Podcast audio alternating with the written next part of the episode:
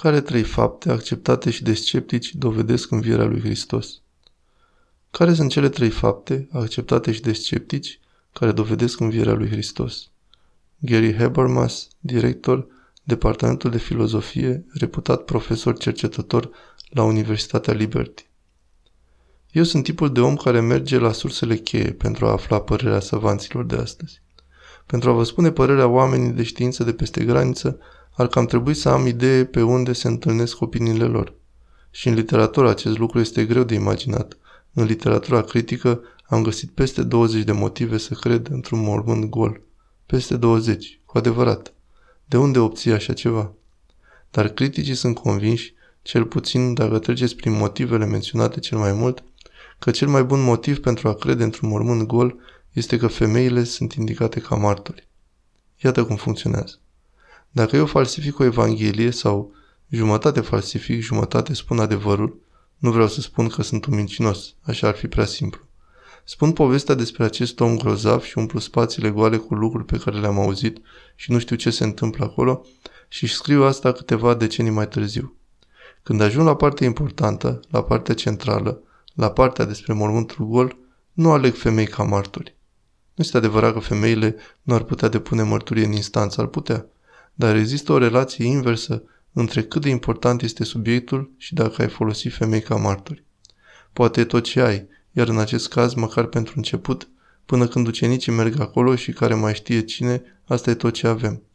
Deci de ce patru scritori de Evanghelii nu sunt aproape unul de altul, sunt în diferite părți ale Imperiului Roman, în timp ce spun povestea de ce toți comit acest pas greșit și spun că femeile au făcut-o. De ce n-ar fi spus? Ei bine, sunt destul de liber să spun povestea, cred că am auzit pe cineva spunând că Petru și Ioan au mers acolo. Bine, asta e mai târziu relatat. Dar hai să-i facem să meargă acolo la început sau să spunem doar că am înțeles eu greșit. Credeam că Petru și Ioan erau cu femeile și au mers de vreme în dimineață. Adică încerc să-i aduc pe bărbați în acea poveste. Nu există niciun singur bărbat în drumul original la mormânt. Cum de se spune așa de patru ori în părți diferite ale Imperiului? Pentru că nu era niciun bărbat în grup. Vreau să spun că este doar un motiv opresiv.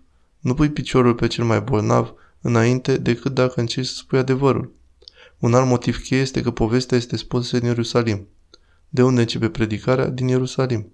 Unde este mormântul gol? În Ierusalim. Cum era din nou mormântul? Era gol.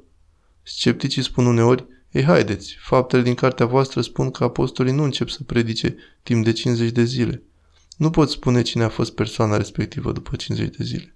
Și își răspunde, nu asta este învățătura, nu acesta este textul, nu spune asta. Trebuie să faci dreptate spuselor din text și iată ce spune. Este gol. Și nu, există un corp, un mormânt, dar nu contează că nu știm cine este oricum. Nimeni nu este mormânt.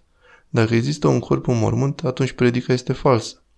În Noul Testament mormântul este gol. Nu este nimeni îngropat în mormânt.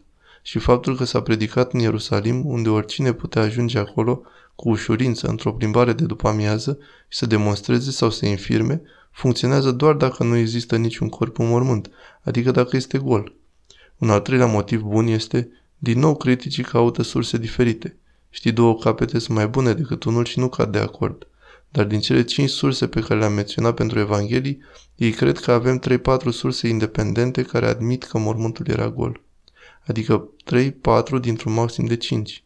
Acesta este un indiciu destul de bun, chiar și 3. Există o serie de alte indicii, dar eu cred că acestea sunt cele mai bune. Femeile, faptul că a fost predicat geografic în locul în care putea cel mai ușor să fie infirmat și faptul că avem mai multe surse independente pentru mormântul gol.